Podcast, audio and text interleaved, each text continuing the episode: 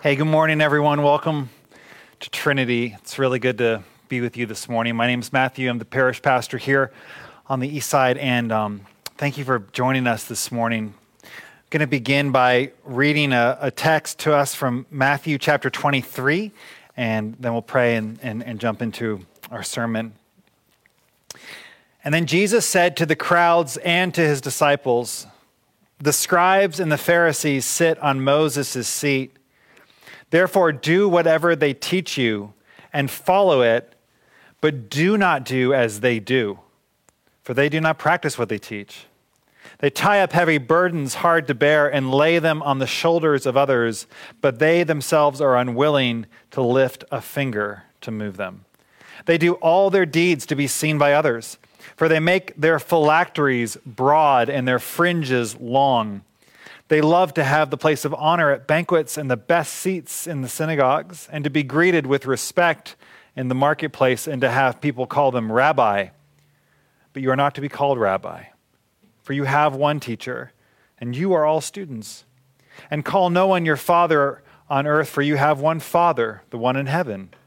Nor are you to be called instructors, for you have one instructor, the Messiah. The greatest among you will be your servant. And all who exalt themselves will be humbled, and all who humble themselves will be exalted. This is the word of the Lord. Thanks be to God. Let's pray together. Jesus, we um, thank you for the reminder today um, of your greatness. God, we thank you that you are great. And Lord, we, we along with, with the song that we just sang, we ask, Father, that we would praise the Lord, oh my soul, that our whole selves, as we looked at last week, our whole selves would be moving towards you in this time. We ask, God, that we would be um, willing participants in your invitation to kingdom life. And we pray these things in Jesus' name. Amen.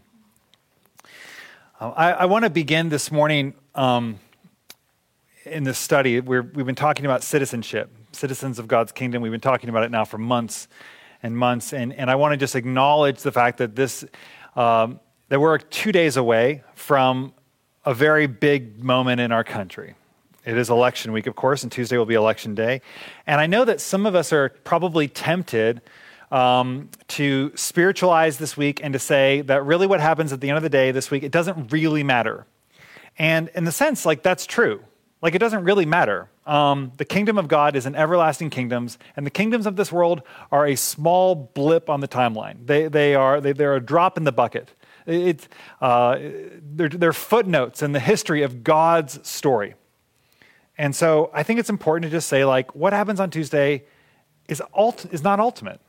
It's not the most important thing. Nothing truly ultimate is at risk this week. And yet, one of the things that I've come to realize this year in particular is that my ability to simply um, unplug from a thing, to spiritualize it, to wrap it in transcendence, uh, to minimize or ignore the immediate consequences of something, that is actually a sign of my privilege in this world that I might actually be insulated enough from political consequences.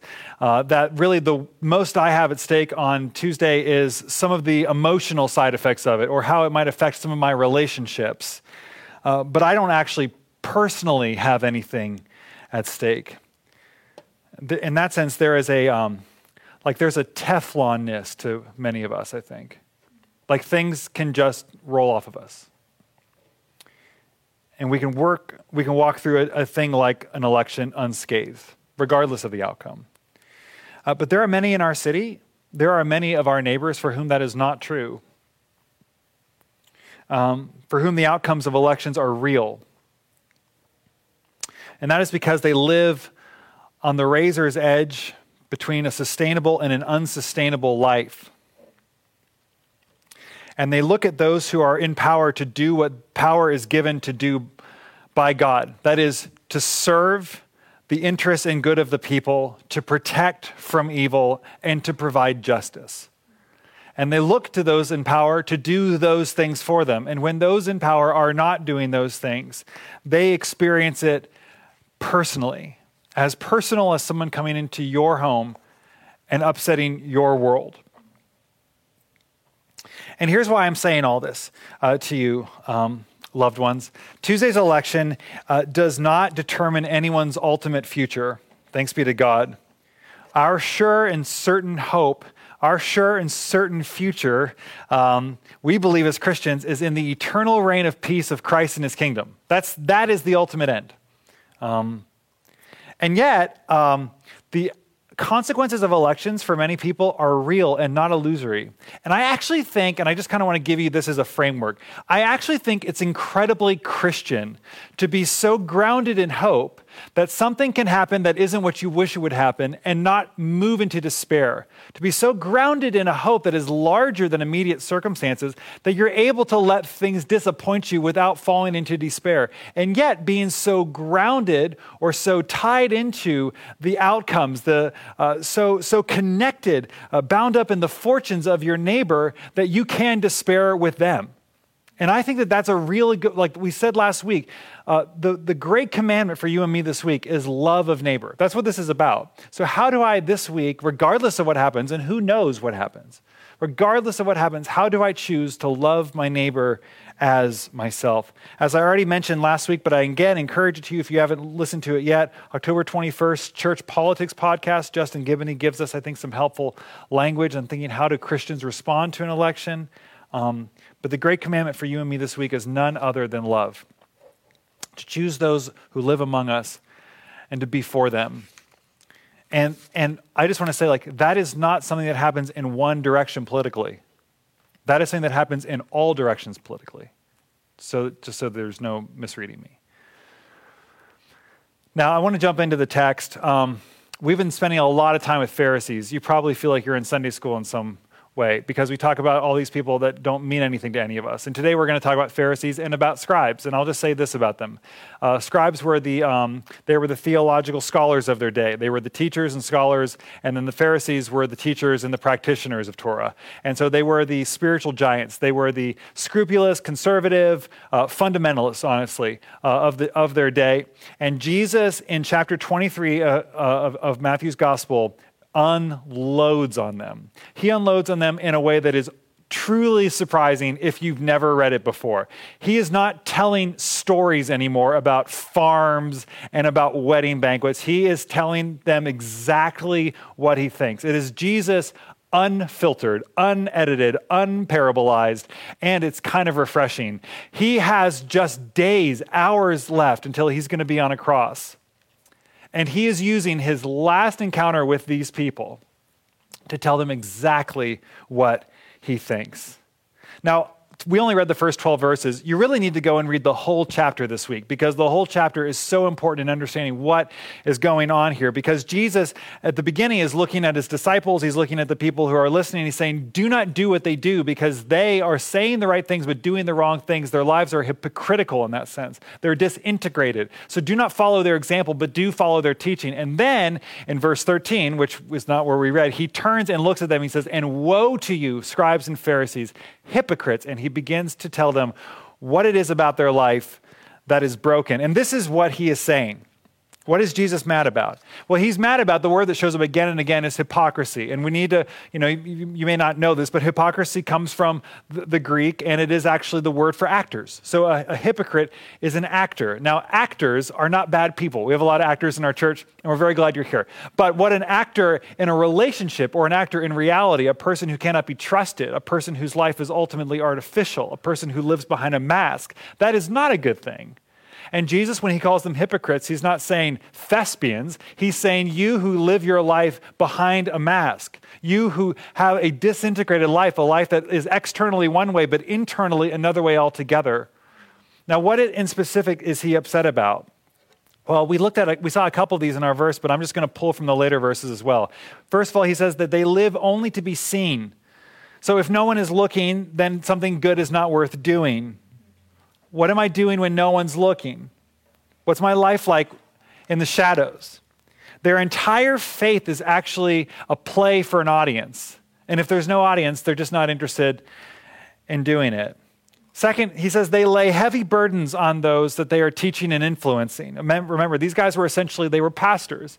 They're laying heavy loads on people of, of Torah observance, but they themselves are not doing the work except when they get immediate acclaim for it because they're doing it publicly.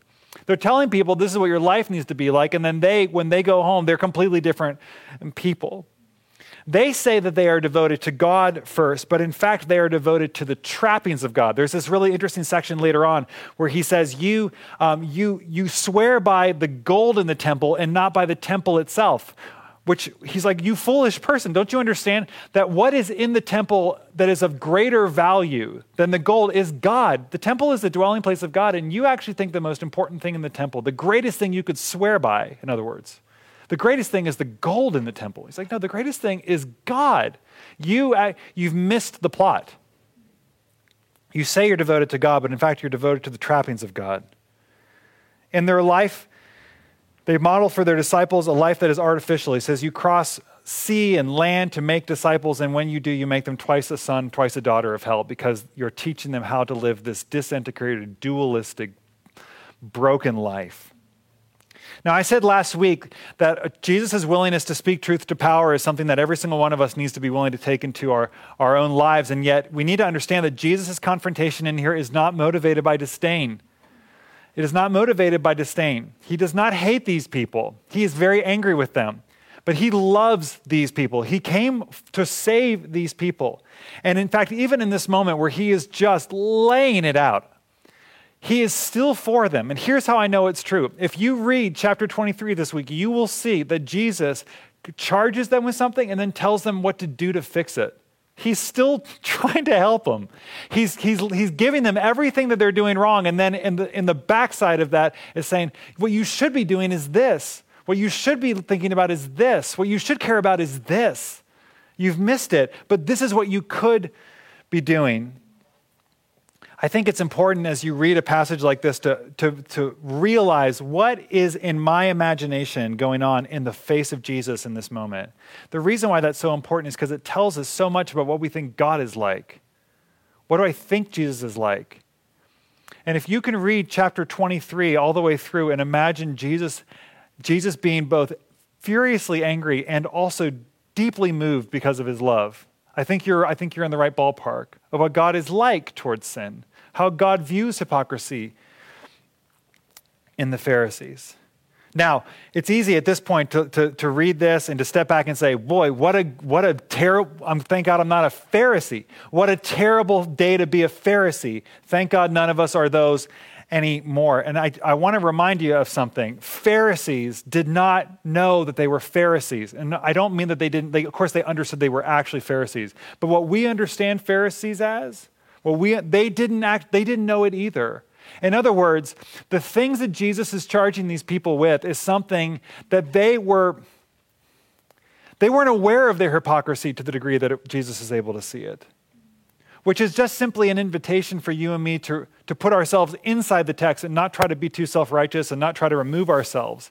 This is not a text about what do you and I do with the Pharisees in our life? How do you engage Pharisees on social media? How should you engage Pharisees around your Thanksgiving table this year? That's not what this text is about. This text is about how am I a Pharisee? How is this about me? How is Jesus coming and with fury and tears in his eyes looking at me and saying a thing to me? Because this is a text about Jesus caring enough about people to say the hard thing. So I have a series of questions that I, for me come out of this text, and there's more than this, but here's some, and they're on the screen for you. How am I, Jesus calls them blind guides, how am I blind, and yet I think I'm the seeing one? So in what ways, uh, in what ways am I so indoctrinated in my way of thinking that I don't realize that I'm actually the one who's uh, I'm actually the one who's not seen reality here. Second question How, in what ways am I clean on the outside, but actually full of rottenness. He calls them whitewashed tombs. You may have heard this before. He says, You're whitewashed tombs. On the outside, you're bright and white, but on the inside, you're full of dead men's bones and filthiness. He's like, In what ways is my external appearance actually far different from what is going on inside of me? In what ways is my external life project a sort of like well ordered, devoted to God, holiness, and internally, there's actually nothing but corruption and selfishness and using God and manipulating people to get what I want out of life? In which ways are there, is there dissonance and disagreement and disintegration between what I project and what is actually true? Do I spend more time in my life curating an image or an impression of myself than I do to tending to my inner life?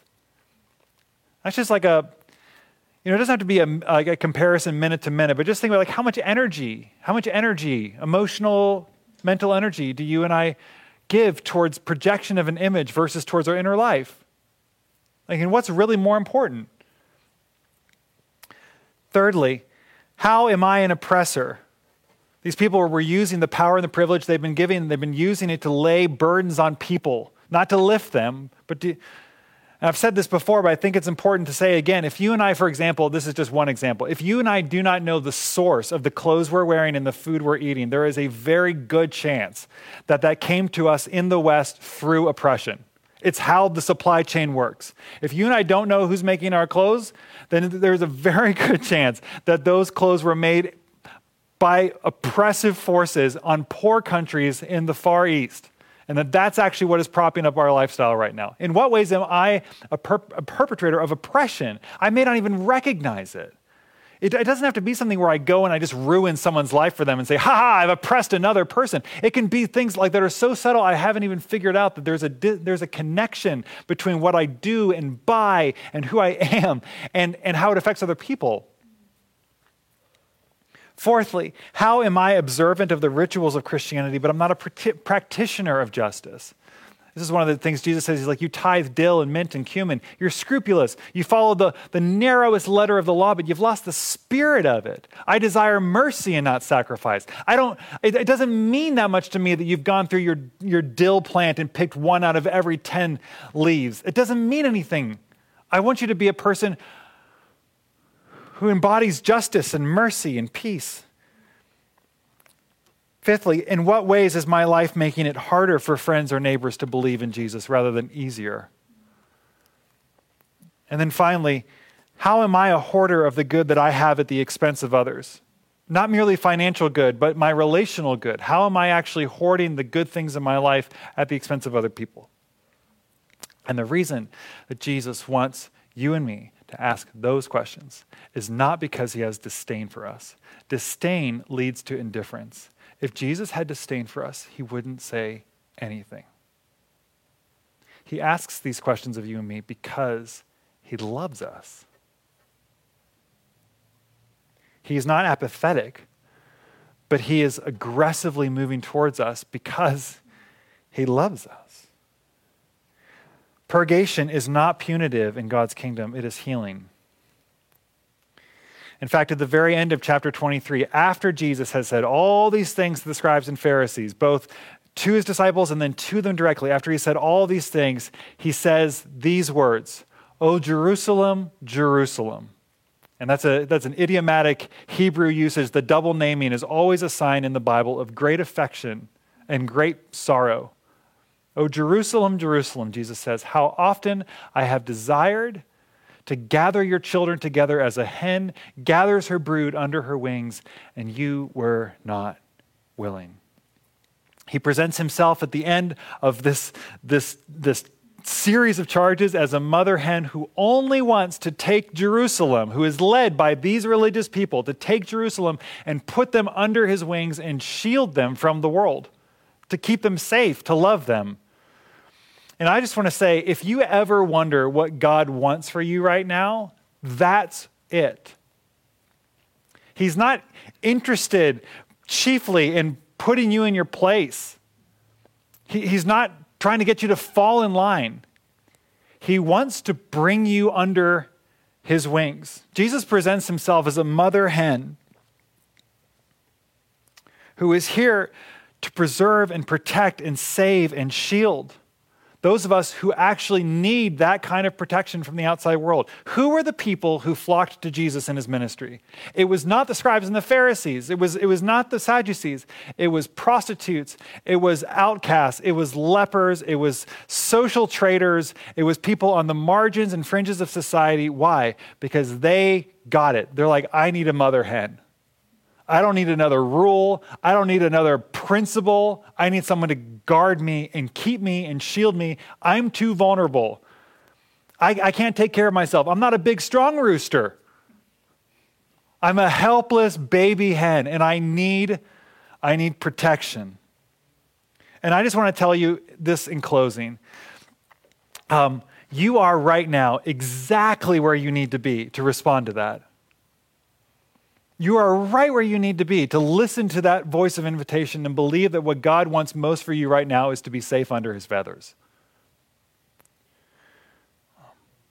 The rebuke that comes to us from Jesus in this is meant to persuade us out of our faulty plans, our self sufficiency. And Jesus, thanks be to God, Jesus did not stop fighting for the Pharisees. And he doesn't stop fighting for us either. Jesus carried a cross for the Pharisees. Jesus prayed for the Pharisees as they were mocking him while he was being crucified because of them. Jesus does not give up fighting for you. He did not give up fighting for them. And he says at the end of our text that we read that everyone who exalts himself is going to be humbled. But for those of us who are willing to humble ourselves, we will be exalted. And wouldn't you rather have that? Wouldn't you choose to humble yourself? To let the hard word of God over our life and heart come to us with all the edge,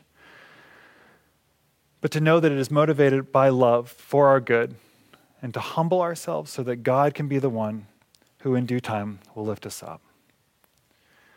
Let's pray together, um, and then we'll pray the Lord's Prayer.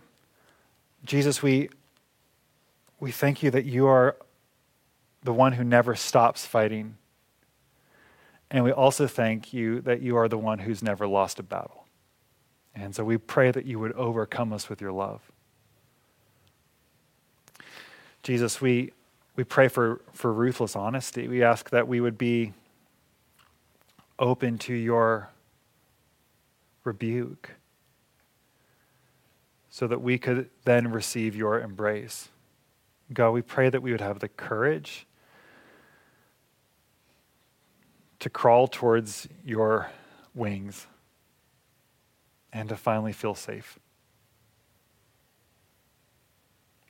Let's pray these words together. Our Father, who art in heaven, hallowed be thy name. Thy kingdom come, thy will be done, on earth as it is in heaven. Give us this day our daily bread, and forgive us our trespasses as we forgive those who've trespassed against us. And lead us not into temptation, but deliver us from evil. For thine is the kingdom, and the power, and the glory forever and ever. Amen. Amen. Grace and peace to you. You are loved. We'll see you in a few minutes at worship.